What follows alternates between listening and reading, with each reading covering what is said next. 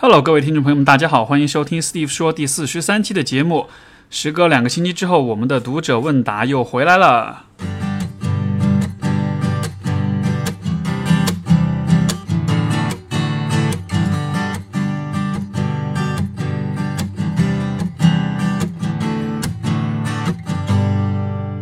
哎，我还蛮期待今天的节目的哈，因为呢。呃，想花一点时间跟大家讲一讲关于心理咨询的一些问题，因为最近有不少朋友呃向我问到，就是说这个心理咨询它到底怎么样知道这个心理咨询对我来说是好的，是有帮助的，包括这个咨询师怎么样算是好的，怎么样是有帮到我的，因为现在大家越来越接受心理咨询这样的一种服务哈，然后呃通过这种方式帮助自己成长呀，克服一些这个精神健康、心理、人际关系各方面的问题，有越来越多的人在尝试，但是呢。对于这个心理咨询这件事情，我们到底应该如何去判断，如何去衡量？呃，借这个机会做点科普吧。那这里我刚好看到有一封读者来信，是一个叫小西的一位朋友，他说他之前就是进入比较抑郁的状态，刚开始呢找了这种身心灵的老师，但是觉得自己有点跟不上，一方面是收费比较贵，另一方面是觉得接受不了他对我说的话，觉得有点假。然后呢，自己也找过专业的心理咨询师做心理咨询，也参加过团体咨询，还有催眠呀、释梦呀、沙盘呀，总之做的就是有点杂。然后呢，哎，这个这个倒真的是尝试了蛮多的哈，呃，不同的这种方法。然后他说，呃呃，我现在做精神分析已经快有一年了，因为在国外我一直都是在微信里做视频，然后我就是一直感觉很奇怪，就是觉得不是特别好吧。我每次咨询都是半小时以内，然后都是我一个人在那里说，咨询师的话非常少，每次他都用嗯嗯鼓励我多说。有时候我问他问题也得不到传统意义上的那种建议，每次给我说的最多的就是问我的感觉是什么，然后我的感觉是最重要的什么的，因为有时真的时间特别短，就十几分钟，老师又喊停，我就会特别焦虑，生怕自己说的不够，呃，然后就感觉很不爽，进展也很慢。我想听听你的意见，就是对于心理啊，对于精神分析的治疗到底应该是个什么状态？然后啊，基于这种情况，我又找了一个身体能量疗愈方面的咨询师，我们大概做了十十几次的咨询吧，也进展也不是特别大，老师就喊暂停。然后停了三个月以后，我实在忍不住了，去问老师到底怎么办。老师就说那就终止咨询，他说我的潜意识没法打开什么的。呃，说实话，我的感觉也不是特别好，有一点点被抛弃、被嫌弃的感觉吧。但是既然老师也讲开了，我还是挺感谢他的吧。我的根本目的是想解决基本的根本的问题，所以选择了精神分析这个流派。但是我现在有一点不知道怎么办了，我感觉自己问题很严重，想问一下这个选咨询师应该是怎么样的一个角度，怎么样一个方式？呃，最后的想呃，这位朋友也想问说，怎么看待 NLP、催眠、灵气、身心灵等这些非主流？心理学疗愈手段，那我其实蛮喜欢回答这种问题的，因为是自己本专业的这个话题嘛，一说到自己的专业都特别兴奋哈。我们就先看一看这个小溪的这个情况里面，我觉得我所注意到的几个点。那么最开始他提到说，呃，找身心灵的这种老师，觉得有点接受不了他对我说的话有点假。这其实就是心理咨询里，我觉得首先我想分享的一个观点，就是说在咨询的过程中，你自己的这种主观的体验非常的重要。如果你自己的主观的感受不是太好，你觉得对方说的话有点假，或者说有点忽悠或者什么的，我都会鼓励你去相信你的这种感觉。然后像身心灵这样的一些，当然我不知道他具体说的是些什么哈，但是呃，怎么讲呢？就是呃，大多数人可能还是能够去。判断的哈，就是怎么样是在忽悠，怎么样是在假。然后呃，这里你也有这个小西也有提到，他说做精神分析也快一年了。那么说到精神分析哈，这其实是现在国内呃应该说是最为主流的一个流派吧。那么大家知道精神分析可能最早呃呃其实不是弗洛伊德发明的哈，只是说他是把精神分析推向了一个呃最为主流的这样一个位置吧。那么呃。这个流派现在在国内是的确是比较呃比较火，或者说比较主流，主要还是因为最早进入、最早在中国受训的一批这个专业人士，他们都是呃精神分析的背景，所以说他可能他们带着这种背景，逐渐的扩散到全国各地的高校和这个教育培训机构，那么就会让很多的后来的咨询师都是学了这个流派。呃，不过关于这个流派，我个人的看法是这样的。呃，因为我自己呢，呃，不是精神分析这个流派的。不过呢，我之之前自己接受咨询的咨询师，他是精神分析这个流派，所以说，我觉得站在专业人士和站在来访者角度，都对这个流派有一些的体验吧。那么，我觉得精神分析的，呃，我们先说它积极的方面，就是说，我觉得这个流派，呃，它能够给予你比较多的机会跟空间去思考、去反思很多东西，尤其是可能。呃，我们说相对于比较潜意识的一些东西，因为很呃做精分的这个咨询师，很多时候在做咨询的时候，他都是不太讲话的，或者说他的话会非常的少。这样子的原因是在于，如果之前各位有听过，就是有之前有一期跟那个李松蔚的一期的节目，他其实也谈到过这个问题，就是在做咨询的时候，呃，精神分精分这个流派的咨询师会。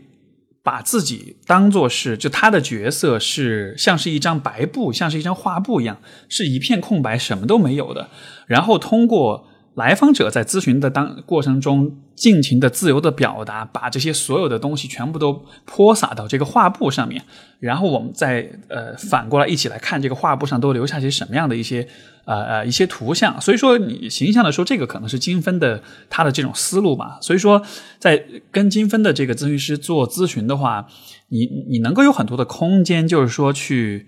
探索、去思考自己的很多问题。那么这个样子的话呢，呃，我觉得从个人成长的角度来说，还是蛮有意义的。因为呃，可能在这个生活当中，你可能不会有这样的一些机会，包括在一个人引导你的情况下去。尝试去探索一些可能平时不不太想或者说不太敢想的一些东西。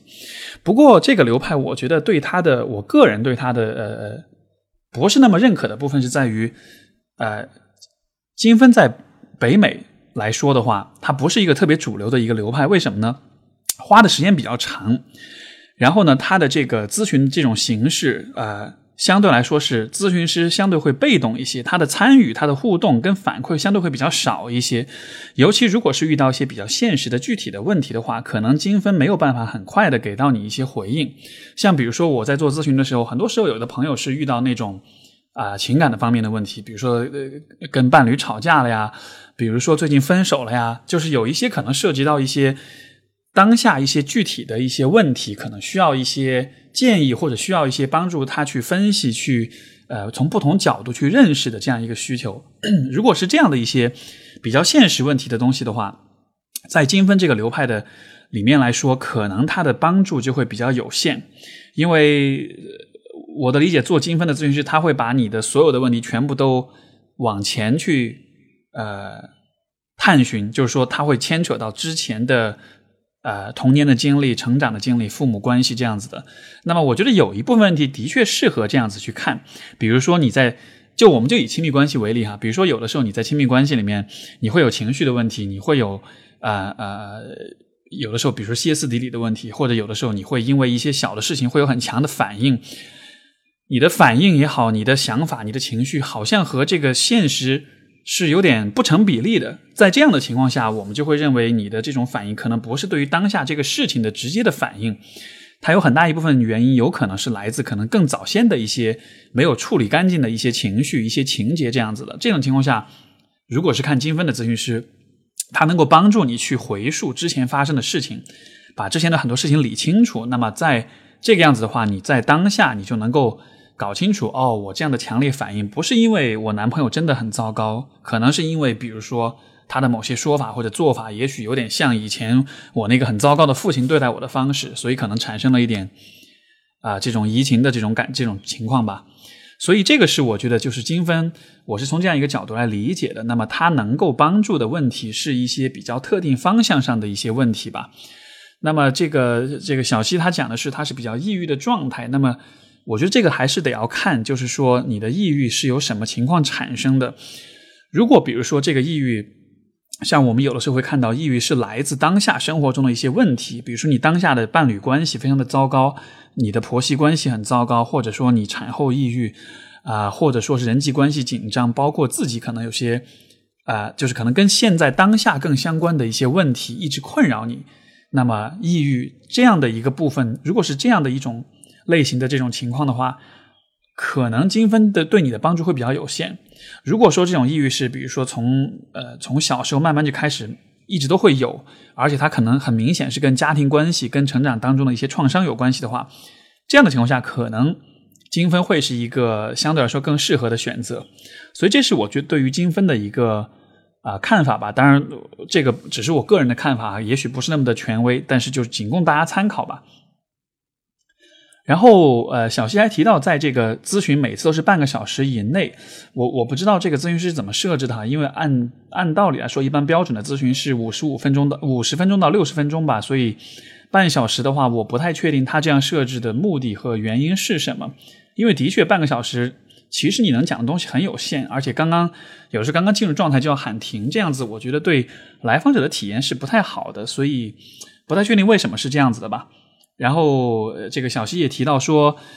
就是有的时候时间很短，十几分钟，老师就喊停，然后自己会生，他会生怕自己说的不够，感觉不爽，进展很慢。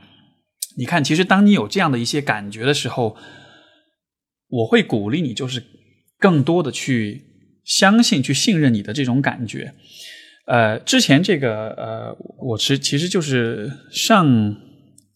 两三周前吧，当时我在一个微信群里面，其实跟呃，因为我有一个在线课程吧，有一些这个千聊上面在线课程，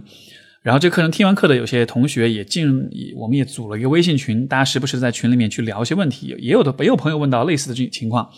就是他现在在做做咨询，然后在咨询过程中，对这个咨询师对咨询的感觉就不太好，觉得呃效果有限，或者说自己的体验不太好。当时呢，我们就做这个问题，就有了一番讨论。那么，怎么样去判断，就是说一个咨呃这个咨询师和你之间的这个关系好不好，或者说这个咨询它到底好不好吧？呃，这里参考一篇文章哈，是这个有一个公众号叫大学堂，糖是那个糖果的糖，这个公众号大家也可以去关注一下，它有也是比较专业的一个啊心理学方面方向的一个公众号。他提出就是说，如果有这样的五种情况的话，那么说明这个心理咨询可能是对你没有帮助的。第一呢，就是说你并不期待你的咨询，每次当你想到咨询的时候，你并不会很期待，你反而可能有点抵触，有点不爽。当然，有的时候偶尔你可能会对咨询会有抵触的情绪，那可能是因为你们的咨询到了某一个节点，可能有一些遇到一些阻碍，或者说。因为开启了一些痛苦的回忆或者怎样的，那么你有点抗拒，不想咨询。但是这种感觉一般来说不会持续很长的时间，因为如果你对于咨询本身产生了抵触情绪的话，其实应该去和咨询师讲，而且咨询师应该能，应该是，呃，我我我认为这个咨询师应该是会积极主动的去和你探讨、去交流这种抵触的感觉，因为很多时候其实这种抵触本身。也许并不是对于咨询师的，也许是对于咨询当中的一些一些呈现出来的一些内容，或者说你的个人成长到了某一个节点，到了某一个呃遇到了某些挑战和阻碍，这种时候有抵触的感觉。所以说那种感觉其实不是对于咨询师的这种啊抵触和不爽的感觉，呃，但是在这个小溪的这个情况里面，他说的这种情况。有可能是对于咨询本身，对咨询师本身可能比较不认可，所以说呢，就并不并没有那种很期待咨询的那种感觉。反过来说，我会想起有些我也是来访者，他们会告诉我说，就是每个星期整个心情都不好，但是一旦临近要咨询的时候，就心情就会变好，或者说就会很很期待。听到他们这样讲，我其实蛮开心的，因为我会觉得这可能说明他真的是在这个咨询当中找到一些有用的东西哈。所以这是第一，就是并不期待咨询。第二就是说，如果你没有感觉到来自咨询师的任何挑战，呃，那么这个咨询可能也是对你帮助是有限的。呃，因为咨询，因为心理咨询师会让你变得更勇敢，他会帮助你成长。呃，如果在咨询当中你觉得他只是在被动在听，什么也不说，你看像这个小西也讲哈。就是一直只是问你的感觉是什么，然后十几分钟就喊停，这样他没有太多的这种反馈和建议的话，呃，可能这样的一种咨询对于你来说就是不那么适合的。刚才我有讲到金分的话呢，他本来这个流派在做咨询的时候，的确他的反馈会比较少一些。呃，当然金分当中也其实也分，就是它有更细分不同的一些方向。但是总体来说，我认为虽然精分的反馈比较少，但是它有的时候还是会给一些我们说这种 insight，就是这种啊觉察、这种洞见吧。能够帮助你在某些时候去把一些问题联系起来来看，就说还是会应该会给一些反馈的。所以说，如果完全得不到反馈的话，那么可能是这个咨询师的水平，或者说这个咨询流派不那么适合你。像我自己的咨询当中，啊，也会遇到有些来访者，他就很渴望我给反馈。包括有一些咨询师，呃，有些来访者也会说，能不能以我为主导，而不是以他为主要来说。那我的理解，作为一个呃，作为一个好的咨询师，应该是有这样的一种灵活的调整能力的。就是说，咨询师在做咨询的时候，他不是说我这样一个风格，我面对所有人都是完全一样的。欧文亚龙的这个给咨询师的给这个心理治疗师的公开信，呃，这样一个这本书，呃。这个书当中有一个很重要的一个章节，他就说，每一个来访者都是一个独特的咨询，你给每一个来访者做的咨询都是一个非常，呃，相当于他的意思就是说，你相当于是在你给不同的来访者做咨询的时候，你相当于是在创造一个又一个独特的流派。当然不是说真的理论的流派啊，但只是说，因为每一个人都不一样，所以你咨询师应该站在来访者的角度去适应来访者的这种风格啊。因为我们的这个做工作的前提是怎么样能够最好的帮到来访者，所以说我们就以怎么样的方式来工作。那我自己的理解，我在做咨询的时候，有的来访者他就是比较喜欢咨询师带他多一些，主导的多一些；有的来访者他就是喜欢自己说的多一些。这个这个呃，大家相互磨合的过程，花一些时间去看我们各自喜欢什么样的方式，然后以怎么样的方式来对话是最顺畅的。这个也是一个需要双方去。在咨询里面主动的去探讨跟沟通的过程，所以说如果，呃，你看小西在他的咨询师面前一直觉得感觉不爽，进展很慢，也得不到反馈，那么我想他可能也是有，我想你可能也是有跟咨询师反馈过哈，觉得这个你你你给我的建议啊回应啊比较少，这样的情况下，如果咨询师比较少有这种调整的空间和灵活灵活度的话，那么可能也也许也能够说明这个咨询没有办法太多太多的帮到你。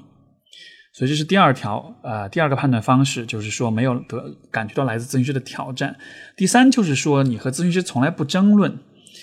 呃，这个文章里有一句话说的很好，他说咨询的话底线是咨询师并不是买来的朋友，就是说并不是我花钱就听你呃让你来听我讲，然后你需要认同我的所有的想法和这个看法。呃，很多时候其实我们会对咨询师会有各种各样的情绪，不光只是喜欢或者是呃认可这样的，有的时候会有愤怒，有的时候会有恨，有的时候会有难过，各种各样的情绪都会有。但这些没有关系，这些情绪其实都是正常的，因为只要能够在咨询的过程中和你的咨询师探讨这些情绪，这都会是一个对你有帮助的过程。而如果你的咨询师不和你探讨这些，感受就是你对咨询、你对咨询师的这些感受的话，我个人会觉得，那么这个可能也许和这个咨询师的能力或者说他的意识会有点，呃，怎么说呢？可能是有点意识有点不足，能力有点不足吧。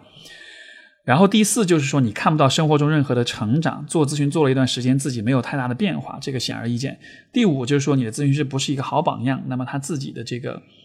呃，怎么理解呢？就是说。比如说，你的咨询师很鼓励你在咨询的过程中坦诚的表达自己的想法，但是他自己从来不坦诚表达自己的想法，甚至有的时候会在你面前忽悠啊、说谎啊或者怎么样的，他自己做不到的情况下让你去做到，那可能是这可能也是会比较有问题的哈。所以这个是我对于就是说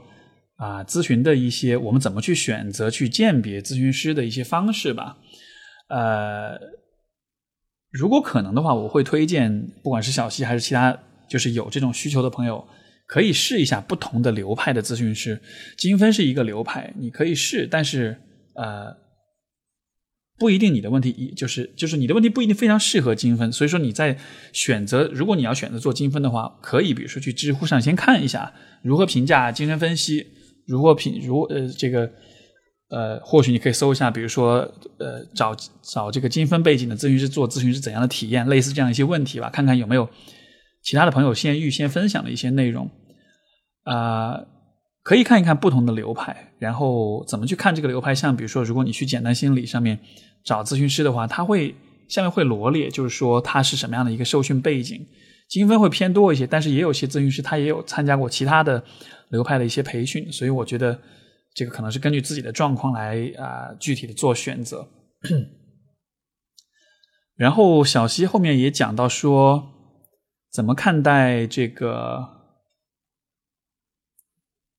哦，他说就是怎么看待像 NLP、催眠、灵气、身心灵这样的非主流心理学的疗愈手段？哈，呃，我这两天刚好在读一本书，这个书叫做《这才是心理学》，它的作者是啊基斯斯坦诺维奇，然后。如果你就是说对于心理咨询、对于尝试心理咨询有兴趣，包括你对心理学这个学科本身感兴趣，我会推荐你从这本书开始读。为什么呢？就是因为现在其实说到心理学，这是一个有点被滥用的一个啊一个词吧。说了，因为本来心理学它其实就包含了很多的东西，它不光只是有心理咨询、心理学的研究在。你像这个美国的这个心理学学会 APA 哈，就他们是下面的分支，好像我没有记错的话，应该是有六十多个还是八十多个不同的 chapter 不同的分支，每一个分支都是关注一个特定的领域的。所以说，心理学其实是一个很大的概念。在这个，而像在国内的话，我们也会看到有很多很多自称都是和心理学相关的这种流派呀、身心灵啊、NLP 啊，然后。灵气啊，是呃这这样的一些东西，怎么去看待呢？我觉得，如果你看过这本书，你就会知道，因为心理学其实是一门科现代科学，它其实还是遵循现代科学的基本的一些研究方法。呃，而我们看到的很多的啊，像呃这种身心灵啊、灵修这样的一些东西，呃。我觉得看我们就是我们看待这样一些东西，我觉得可能有两个点是各位需要呃，就是怎么说呢？我给你两个判断标准吧。通过这两个标准，我觉得你可以区分任何科学或伪科学，或者说是这个呃正统心理学，或者是非主流或者不靠谱的心理学的呃做这样一个判断。第一个判断的方式就是。因为在科学研究当中，我们始终都有这样的一个啊一个一个概念，就是说，任何的理论都是需要是有这种可可证伪、可以被证伪的这种可能性的。你提出的一个理论，呃，如果没有办法，就是有没有办法有任何的方式去证伪的话，就是说，比如说我提出啊，呃，假设七年之痒这个概念，对吧？啊，我提出一个理论说，婚姻到了第七年的时候，它的离婚率是最高的。这个离婚率和七年这个时间之间是有很强的这个关联的。我提出这个理论之后，有没有可能这个理论是错的呢？那我们可能就需要去验证，对吧？怎么去验证呢？我们可能就需要去大规模的做一个统计，看一看所有的假设，我们能找到所有的结婚七年的人。然后看一看他们的离婚率是怎么样子的，然后再看一看这个离婚率在不同的啊，就是结婚年限不同的年限的人群当中，它的变化是怎么样子的，对吧？这样的一个衡量，这样的一个数据的收集之后，我就能看得出来说，哦，假设这个数据最后是发现七年的确是最高峰的时候，那么就说明这个理论是或许是靠谱的。如果我的数据发现七年并不是最高峰，甚至这个高峰是就是这个高峰可能是在其他的时候，或者说。其实没有真正意义上的这个，呃，结婚年限的这个离婚高峰期，那这样的话就可以就可以证明我的这个理论是错的。那么这个理论就需要被更新，需要被调整。这个是我认为科学的一个很重要的，就是科学理论很重要的一个啊一个一个机制，就是说，科学并不是一个，并不会做任何的绝对的结论。它都是提出 theories，提出理论和假说，就是 hypothesis。这些理论和假说，它都是遵从于、尊重于就是科学研究的数据和结论的。任何一个理论，呃，像比如说心理学，其实这么多年的发展，在每一个时代也都有一些很主流的理论，但实际上最终没有任何一个理论是真的能够解释所有的问题的。专业人士在做的都是在不断的去学习、去探索、去更新自己的理论，基于现有的研究，就说，呃，我觉得靠谱的这个心理学、心理咨询师也好，心理学家也好，他们会不断的更新自己的理论，他们会接受，就是有可能我的理论是有不足、是有漏洞、是有需要修改的这个，呃，这样的可能性的，而且能够通过研究，能够通过数据来证伪。呃，这个是我觉得很重要的一个区分的方式。那么从这样一个角度去看，比如说什么灵修啊这样的，嗯，灵气啊，或者是 NLP 啊这样的一些东西，你就会发现他们提出的理论是没办法证伪的，就是你没有办法知道，你没办法确确信，或者没办法通过科学的衡量来判断。他说的这些理论有没有可能是错的？这个如果我们再延伸一下哈，就是也是我读这个读那个就是这才是心理学这本书的时候想到的一个观点，就是想到了一个点。比如说我们在面对父母的时候，很多时候父母也会提出一些无法证伪的一些说法，对吧？假比如说这个最常见的一个状况啊，你这个说你你对于自父母对自己的女儿催婚，说你年你年纪大以后找以后不会有人来要你的。对吧？你年纪越大，你就越越难找的，这样的一个说法，真的是因为我因为作为子女听了之后，真的就有可能往心里去，而且真的就会觉得这个是一个事实，对吧？可是问题在于这样的说法，它经得起敲推敲吗？它经得起论证吗？我们有可能去证伪吗？很多的这个非主流的所谓的非主流心理学，或者说伪科学、伪心理学的这种流派，包括很多人提出的很多观点，都是没有办法被证伪的。他们可能会用一些故弄玄虚的、无法理解的一些超自然的一些东西来解释你的情况是这个、这个、这个样子的。当你去尝试去质疑或者去了解更多的时候，他们可能会跟你讲说这些东西是你无法理解的，这东西可能是超越人人类的认知范围的。或者说，在父母这里来说，他们可能会说这些东西是你现在没法知道，只有你长大了之后，你你做父母之后，你人生路这个走完之后，你才知道的，对吧？当他们说这样的话的时候。我觉得这其实是一种懦弱的表现，因为什么样的人才需要躲在这些无法被证伪的理论背后？如果真的你是一个有勇气的、确信自己的想法、确信自己表达的这些内容的人的话，那么你应该把你的理论、把你的说法、把你的观点拿出来公开的讨论，包括接受别人的这种质疑和挑战，这样子才是一种最有勇气的一种。最负责的一种做法，所以说，不管是我们说这种伪伪心理学的这些东西，还是比如说我们生活中遇到的父母或者其他的人所说的这些很极端的，但是又无法反驳的这些观点，我都会觉得，其实我看到他们的时候，我都会觉得他可能就是懦弱吧，就是害怕吧，他就是躲在这些壁垒背后，然后这个样子就可以感到安全。所以，这是我觉得我们可以去区分。啊，一个流派或者说一个疗法是否科学的一个方式，还有第二个方式是什么呢？就是说，你需要去看，在这样的一个流派，在这样一个门派之下，他们是否注重实证研究，他们是否会通过大规模的呃这个 randomized control trials，就是说，这个这个中文应该怎么翻译？我不太知道这个统计学上的这个词是怎么说啊？就是说。呃，随机分配的控呃有控制的这个实验吧，就是这样的一个意思。就是比如说，呃，我我招募一些人给他实施某一个治疗，然后呢，我会这个治疗可能是一个呃呃这个实验的设计当中，我会把招募来的人随机的分配到两个组里面，有控制组，有实验组。实验组就会给他这个治疗，控控制组就什么都不做，然后去看。两组人的这个问题的变化是怎么样的？如果实验组就是接受治疗的这一组，他有得到，呃，他的这个情况有得到明显的好转的话，那么我就会认为这个这个疗法、这个疗效，啊，这个治疗是有有有效果的，对吧？有很多的流流派，有很多像你提到的 NLP、催眠、灵气、身心灵，有很多的这些所谓的这些呃疗愈的方法呀，这种流派什么的，他们没有这样的研究，没有这样的实证研究来支持。呃，所以你没办法知道它是否真的有效，他们自己其实也没有办法证明这些东西。所以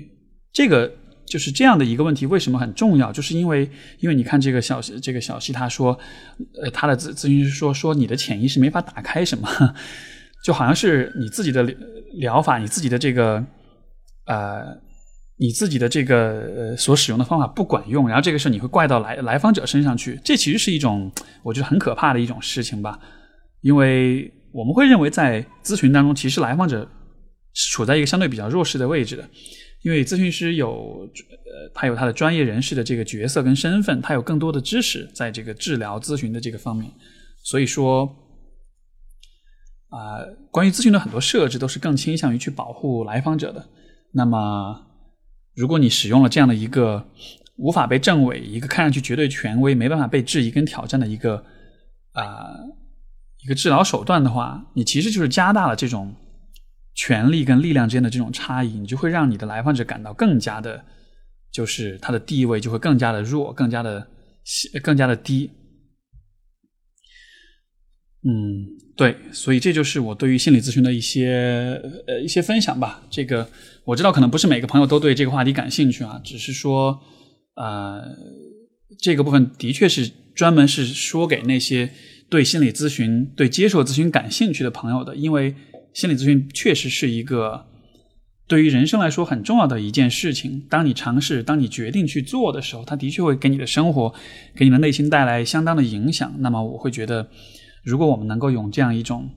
比较科学的、比较负责的方式去去开始、去开启这个过程的话，你看，像小溪说的，已经尝试了各种各样的这个方式，以相想必这也花了很多的钱，对吧？所以说，就就单说从消费者的角度吧，你。你你又是花了这么多钱，同时你又是做了一件关乎自己内心的一件事情，那么我觉得抱着一个谨慎、科学、严谨的态度，呃，去尝试、去去了解，多有一些这种呃科普的话，我觉得这是一件对自己来说，也对自己的钱是一个非常负责的一件事情吧。好的，这个部分说的比较多哈，大家要是对不同的流派有什么疑问或者呃这个问题。你可以去刷一下知乎，上面也有很多人对于自己咨询师的质疑啊，这样子的，然后也有很多相关的一些探讨。我记得我以前也写过一两篇文章，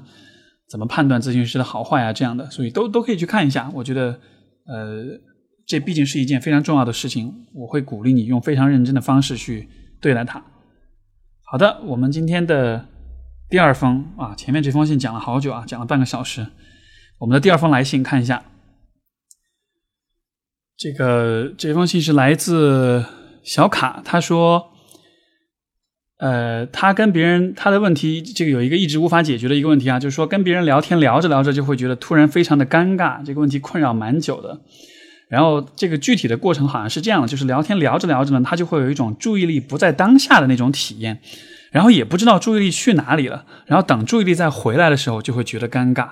有时候尴尬到不知道摆出什么样的表情，这个。呃，因为这样一个问题哈，就带来的困扰，就以前很喜欢跟人交流，但是现在好像就都不喜欢跟人讲话了。每一次开开口讲话都需要鼓足勇气，需要跟这样的情绪做斗争。想问问看，Steve 老师怎么看待这样的情况？呃，两个角度吧。第一个就是说，这种注意力不在当下的情况，其实有的时候我觉得，我不知道吧，我我我的感觉是，好像很多人都会有这样的情况，就是说。有的时候走神了呀什么的，那用一种比较，我们说单纯从社交技巧的角度来说，有很多的局面，很多的情况。像我以前讲的比较多的一个状况就是，啊，因为以前有有做一些工作坊，教这个单身朋友们在两性交流、两两性交往哈，这个相亲约会的时候的一些状况要怎样处理啊什么的。很多人普遍面临的一个状况就是第一次见面或者前面几次见面，大家都不太熟，都比较焦虑，这个氛围都有点尴尬。这样的情况下，其实我个人认为一个比较有效的、能够很快的化解这种尴尬和焦虑的一个处理方式，就是去正面的探讨这种焦虑。比如说两个人呃第一次相亲或者第一次约会，一上来都有点紧张，对吧？如果你看到了对方紧张，你也觉得你自己紧张，那你们就去谈谈这个紧张。你可以用一种比较开玩笑的一种方式，呃，你可以比如说，假设你可以说：“哎呀，是不是每次见到新人都会有点紧张？”哎，我跟你说，我也是这样的。我觉得我们俩太像了，对吧？就有一点这种顽皮的方式去开个玩笑。而当你们开始面对、开始探讨这个当下这个感觉的时候，这种感觉它其实自然就会。减弱一些，比如说你说到你会有尴尬哈，刚才走神了。我觉得最好的方式，如果我跟人讲话是走神了，我再回过神来的时候，我就会很直白、很坦诚的说：“哎呀，不好意思，我刚才走神了。”然后可能我会就当时的那个情况开一点小玩笑什么的，对吧？可以可以套路一下对方。哎，我不好意思，我刚才走神了，因为我看你，我看你的双眼太美了，我迷失在你的眼神当中了，对吧？就就类似这样的玩笑，去直接的去探讨当时的那个那种走神的那个事情。因为我觉得什么是尴尬？尴尬就是你知道，我知道，但是我们都不敢说。就是英文有一个说法，就 “the elephant in the room”，对吧？就是房间里的大象。这个大象都在，大家都知道这个房间里有个大象，但是大家没有人去愿意去探讨这个大象，所以它就成了一个很尴尬的状况。所以说，我觉得从具体的这个解决问题的角度来说，你可以尝试就去说一说这种尴尬，哎，说一说这种走神的状况。那么，在另外的一个角度，就是从一个可能更深的一个层次来说，注意力不在不在当下这种呃抽离的疏离的这种状态。有可能是有可能哈，我不确定你的具体的情况，就是它有可能是一种呃呃，你的情绪的一种防卫机制、防御机制在起作用，呃，因为这让我想到以前我有过的一些来访者的一些案例，当他们有这种抽离感的时候，可能是因为呃之前经历过一些情绪的情感上面的一些困扰，包括有些创伤是持续存在的，那么。你的这个，你可以理解为你的潜意识会时不时的会自动的开启这种抽离的这种状态，因为抽离之后，你就可以，你就你就你你走神了嘛，你的注意力不在当下了，你就感觉不到可能心里面的某些情绪的波动和起伏了。所以说，如果你发现这种注意力不在当下的情况是一种持续的习惯性的，你自己没办法控制的一种状况的话，我会怀疑有可能是和啊，就是说有可能它是一种。过度被激活的一种防御机制。那么，如果是这样子的话，我会鼓励你，可能你之前所遇到这种事情，可能找咨询师啊，做一些这方面的这种探讨，看一看是怎么回事。所以，这个是小卡的问题。第三封信是来自小果儿，他说啊，这个挺有趣的一个一个分享哈。他说，这个其实是一些比较难以启齿的问题。困扰多年，终于鼓起勇气来信。他说：“这个今年二十九岁，然后处应该就是处女哈，正式拍拖一次，呃，正式拍拖过一次，四个月没有发生关系，有过三段边缘性行为的暧昧关系。因知道和对方不可能发展成稳定的情侣关系，所以没破处，想把第一次珍惜，呃，第一次给珍惜自己的人。然后身体发育很好，性欲很强，很容易被情欲和男人的。”魄力、权势吸引，失去理性和道德底线。几段暧昧关系都是和事业成功的已婚男人，他们这是这已婚男人家庭不幸福，我他们所以说跟他们是从精神吸引到肉体的这种啊寂寞，呃，因为从小家教管得严，我平日是个道德感很强的人，但对于这种伦理行为却没有感到很羞愧。我索取他们的温暖和陪伴，但没有想过破破坏别人的家庭，随时做好了断联准备，但是身体和心里又很渴望这种亲密，迷恋他们的成熟、社会地位、掌控力。所以又会犯贱的联系。那么问题就是，怎么认识这种违背道德却心安理得的行为和心理呢？以及怎样才能理性的处理对这类啊财财双肩？第一个财是才华的财，第二个财是财务的财，财财双肩男人的这种爱慕呢？然后啊，小果儿说，我分析可能是小时候家里穷造成了现在的。扭曲的价值观，但是父母创业成功，现在家庭在经现在家庭经济中上，我会比同龄人努更努力一些，有了稳定的工作和一点小事业，物质也不缺了，却发现自己对内心对物质的很也呃对物质有很大的不安全感。我觉得自己是一个虚荣放荡的女人，同时又渴望纯爱，这种羞耻的内心让我很煎熬，希望能得到老师指导。好的，就是这样一个状况。我想先说说看道德感很强的这个问题哈，呃。当然，因为我对你的家庭的具体的状况不了解，所以只能基于你给我的文字做一些脑补，做一些推测哈。但就是说，这个道德感很强这个问题，我不知道你怎么看待。我的一种推测是，呃，道德感强可能和对父母价值观的认同会有关系。就是说，可能父母是那种道德感很强的人，要求你这个三观要很正啊，或者很怎么样子。作为孩子的话，可能在。这样的关系当中，因为我的我，当然这是推测啊，就是父母如果是很强调道德感的话，可能在情感上会更冷一些。呃，就就这个纯粹是按照经验来推测哈，很强调道德的，很强调事情对错的这种父母，可能在情感上都不是那么的温柔，都不是那么的平易近人。呃，所以我在想的问题就是，你的道德感很强，从小的家教很严。那么看来你是把这种道德感给内化了，就说你自己的一部分也是会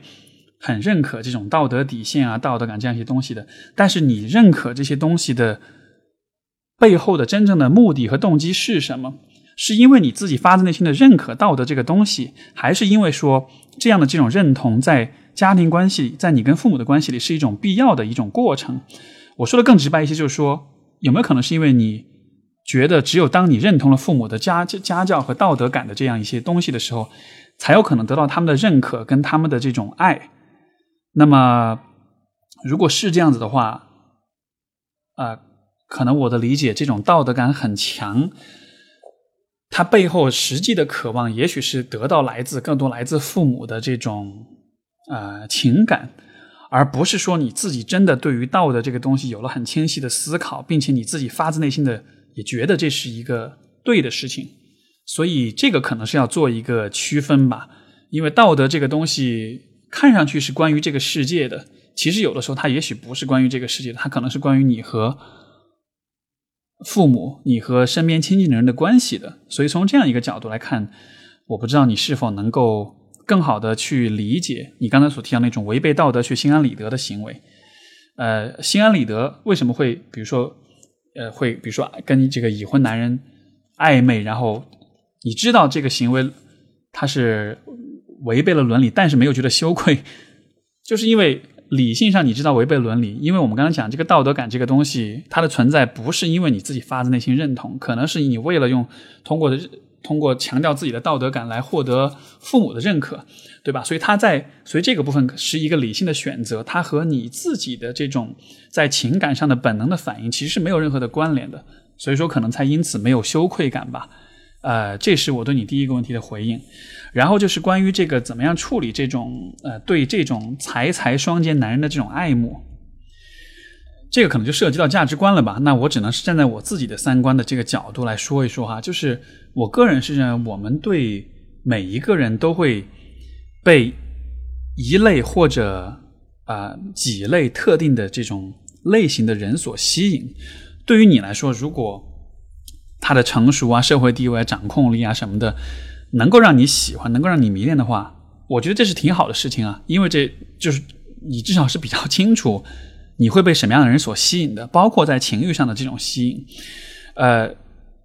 这个的确有的时候呢，会涉及到我们个人的这种被吸引和，比如说，呃呃，社会道德和社会期待这样的之间的一些冲突跟矛盾。这样的一个问题，我的看法是在于，啊，就我的立场是站在就是说不伤害的这种前提，就是不伤害自己和别人的这种前提之下。我会认为你有自由做任何自己喜、自己喜欢、自己愿意的选择，但是呢，啊，感性的做选择，但是理性的去执行和实现你的选择。比如说，感性上你被一个已婚男人所吸引，这种感性的这种喜喜欢和吸引这种感觉，我觉得他没有问题。但是说，你不能因为被这样一个男人吸引，那么在之后在处理和他的关系，包括处理之后的很多事情上面，就完全的听从你的感觉。你的感觉是给你指大方向的，但是比如说，假设你喜欢上一个已婚男人，你想跟他在一起，他也想跟你在一起，那么怎么去处理这件事情？这个过程本身，我觉得需要很理性的、很谨慎的去一步一步的去实现。所以说，这是啊，我看到你的状况的一个想法吧。然后额外提到一点哈，就是关于性欲的问题。呃，我理解在我们中国这样一个大环境里面。呃，性欲，尤其是女性的身性欲，女性的身体都会有承受着，就都会背负着很多额外的含义在里面，会背负着很多污名化、很多羞耻感在里面。呃，我其实会鼓励你，也鼓励各位听众哈，就是我们可以把你的性欲、把你的情欲看作是一种权利，因为实际上你看，人活着有人权，对吧？呃，而情欲、性欲本来也是我们自然的一部分，所以说我会认为它也是我们人权的一部分。每一个人都会有权利拥有欲望、表达欲望、满足欲望。当然，要怎么去满足这个方式，可能是需要是一种我们说比较合适的一种双方同意的，或者说多方同意的这样一种方式来实现。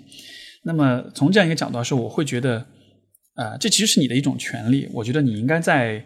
呃，虽然我不知道你是怎么看待，就是包括你你说到这个没有破处，想给珍惜自己的人啊什么的，呃，OK 啊，就是这样的。如果你发自内心的相信这样的这种。呃，这样的这种选择，你认可这样的这种观念，我觉得没有关系。但是，就如我刚才所说，如果你的道德感和你自己的感受其实是脱节的，如果道德感本身它的真实的存在的目的可能是跟父母关系有关，是为了补偿，比如说你在情感上的某些安全不安全感的话，那么这样的情况下，也许你自己的情欲的部分的这种权利和呃，就就被怎么说呢？就是被被阻碍了，就被被限制了。所以说。呃，这样的情况下是否也是一种对自己的妥协吧？当然，这个呃，怎么说呢？站在旁人会这么去看吧？我觉得，呃，分享一点这样的角度，或许能够帮你更清楚的去了解自己。然后我们今天的四十五分钟了哈，我就再多回一封信吧。这位朋友叫胖丁，他想问的是这个和父母边界的问题。啊，我父母对我的控制欲很强，各种决定都要插一脚进来，对我很多无端的担心。平时沟通中也有意无意打压我，让我产生很多自我怀疑。要解决问题，最根本的就是经济上强大起来吧。现在和他们同住，虽然大他们大多时间不在家，但仍然无法让人放松。有时候有一种迫切想要赚很多钱的压，呃，想要有时候被一种迫切要挣很多钱的压力感吞噬。然后客观上又无法马上做到，便陷入深深的挫败感。其实我的我得循序渐进，不能太着急吧。呃，希望能走出这种焦虑，呃，做更多实在事，挖掘经济来源什么的。然后不知道 Steve 老师有没有建议，让我更好的把这种挫败的感觉转化成正面的、增加行动力的能量？啊，两个角度。第一个就是说，父母对待你的这种方式，啊，他们自己是否有意识？他们给你带来了困扰，呃，当然这个里面又分两种情况讨论哈。一种讨论，一种情况就是你的父母可能他们本身在，呃，我们说情感上、心心心智上可能会有一些问题，呃，比如很多父母他自己经经历过创伤，或者父母夫妻关系本身有问题，他们可能会把很多的情绪迁怒于你。那么在这样的情况下，对于孩子的这种控制打压。可能就是为了发泄自己的情绪，是为了给自己带来掌控感、带来安全感。当然，这是相对恶意一点的一种解读哈。另外一种解读就是，也许父母没有这么多复杂的问题，他对你的控制欲很强，可能只是因为他认为这样子是对你最好的一种方式。因为就是说，可能你的父母他们自己也不知道要怎样做父母，所以可能他们也是啊，随着时间的，就是这么多年以来，慢慢的。积累慢慢进化成这样一种对待你的方式，但是因为他们并不了解你的体验是怎样的，他们并不知道他们的方式其实是给你带来一些困扰的，所以他们可能不知道。那么我觉得，如果是这样的情况的话，或许可以跟他们有一些这种表达，就是说我知道你们是希望为我好，但是你们对待我的方式可能会让我有这样这样的一些问题和困扰，所以说如果。呃，我告诉你们，其实我更希望你们用那样那样那样的方式，就是用另外的呃方式来对待我，其实会让我更有勇气、更自信，然后更啊愿意去面对这个世界的话，有没有可能你们也愿想尝试一下呢？所以就说这个，你说到这个父母边界问题，我觉得也是在于可能父母在把这个呃。我我之前好像有提到过这个观点，就是很多父母对自己孩子的成长的理解，他只是认为孩子从小到大这个体型、身体外形上的成长才叫成长。很多父母其实是看不到孩子内心的成长的。所以说，你看，你长大成一个成年人的一个样子之后，他对你的内心的这个部分其实他不了解，他会认为他依然会认为你还是小孩子，所以他可能依然是用这样一种。看上去控制欲很强，呃，忽视边界的一种方式来对待你，这种方式有可能你在小孩子的时候是很管用的，而且的确的确也是你所需要的，对吧？但是现在有可能父母他们自己在对于你的认识上没有更新，呃，没有 update，所以说他可能还是在用一种原来的方式在啊在对待你。那么你需要做的就还是帮助父母去更新自己的观念，去成长，就是说他们也需要成长，因为。孩子在成长，所以说父母教育孩子，父母和孩子相处这个关系的这种方式也是需要更新，也是需要不断的进化的。这个是一个我觉得特别很多父母都普遍缺乏的一种意识吧。所以可能从这个角度来说，我觉得可能需要跟父母有一些沟通。另外一点，你提到就是说有一种迫切想要赚很多钱的这种压力，然后呃也会有深深的这种挫败感。那呃，我看我猜想哈，可能你的年纪也不会很大，我估计二十四五、二十五六左右吧。就是说跟家里同住，然后经济上、工作上并没有呃建立起比较稳定的这种感觉。我能够说的就是这种焦虑感，这种不还不够自信的这种感觉，在这个年纪，有可能它就是一种一定程度上是一种必然。因为我想到我自己，比如说二十二十四五、二十五六的时候，那个时候还在读研或者刚毕业、刚刚开始工作。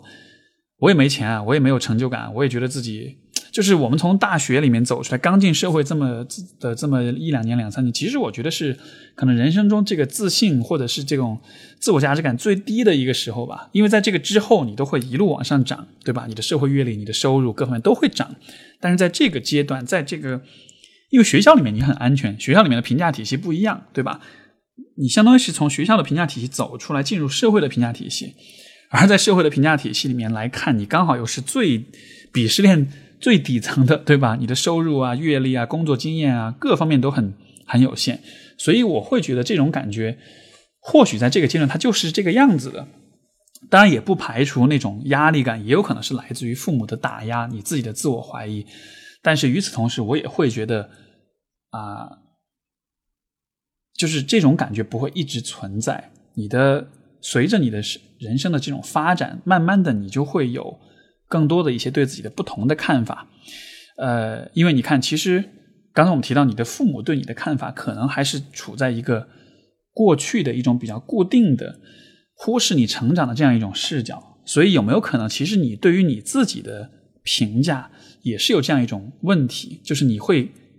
有一种比较固化的一种视角来看待自己，你看到自己现在这个样子，你就会觉得自己以后永远都是这个样子的，对吧？就好像你跟你的父母都没有用一种成长的发展的一种视角来看待彼此，所以或许这是你们双方都可以去有所反思或者有所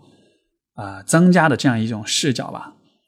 看到人都是会成长，事情都是会变化的，那我们怎么样得到一个理想的一种状态？其实就是通过我们每一步的选择，通过我们每一步对于自己的这种，用一种更发展性的眼光去看待自己。所以，希望这样的建议对你有些帮助吧。好的，那今天我们读者来信就先到这里了。然后很感谢各位来信，有一些来信可能内容非常的长哈，这种我就没办法全部读了，所以可能就没办法跟大家分享了。然后啊，后面还。下个星期还会再发一期读者来信的节目，然后再后面有两期，呃，是之前已经录好的嘉宾的节目，非常非常精彩。希望各位朋友能够持续的关注。然后这个节目呢，也是我纯粹是自己做着好玩，也是跟大家分享交流的一种方式。然后很多朋友在来信中都会告诉我，这个节目对他们很有启发、很有帮助，我非常的开心。然后我也希望各位朋友能够啊继续的支持我的节目，然后。把节目推荐给你们身边的朋友，啊，这样子的话，我也会有更多的动力来做这个节目吧。好的，然后哎，透露一点小道消息，这个是我在其他地方都没有讲过的，就是我的这个书《假性亲密关系》。哎，等一下，上之前哦，对我应该没有讲过，抱歉，就是这书已经终稿已经交上去了，排版也排好了，现在在等这个封面设计完成，接下去的。其实我还是没有一个具体的时间表哈，但就是很快很快，反正今年之内肯定会有这个这本书的纸质版就会出来。然后呢，因为之前我在知乎上发过《假性亲密关系》的电子电子版，这个纸质版呢，它的内容其实比电子版要丰富很多，因为它呃里面大约有四分之一的内容是四分之一到五分之一是来自就是电子版的内容，但是有很多的文章是啊我后面新写的，尤其是我可以透露一下这个书。它其实分成三个部分，因为假性亲密关系，我把它分成和恋人的关系、和自己的关系，还有和父母的关系，这三种关系都有可能产生假性亲密的这种状态。所以说，分成三个大部分，每一个部分就探讨怎么样和恋人、和自己以及和你的父母变得更亲近。所以，这是一本我个人觉得还比较满意的一本作品吧。然后也非常期待书出来了之后，然后跟大家分享。到时候我可能也会做一些有有奖转发，各位敬请期待。好吧，好吧，那就哎呀，节目录到这里，突然有点依依不舍，有点不想结束了，想继续继续继续唠下去啊，但是。大家想必也听得差不多了，一个小时的时间了，那么就先到这里了，我们就下一期节目再见，拜拜。